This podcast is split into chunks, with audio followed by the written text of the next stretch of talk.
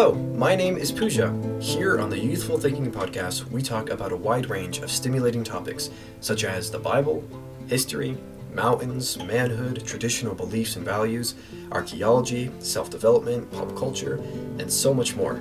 We'd also love to discuss and grapple any topics you, as a listener, would like to send in. Join us for a cup of coffee and the perspectives of two young Christian men growing up in today's culture.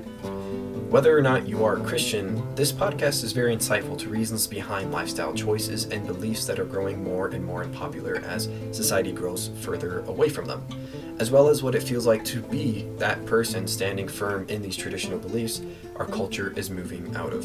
Overall, we're looking to have productive and hopefully helpful discussions for you to join us in.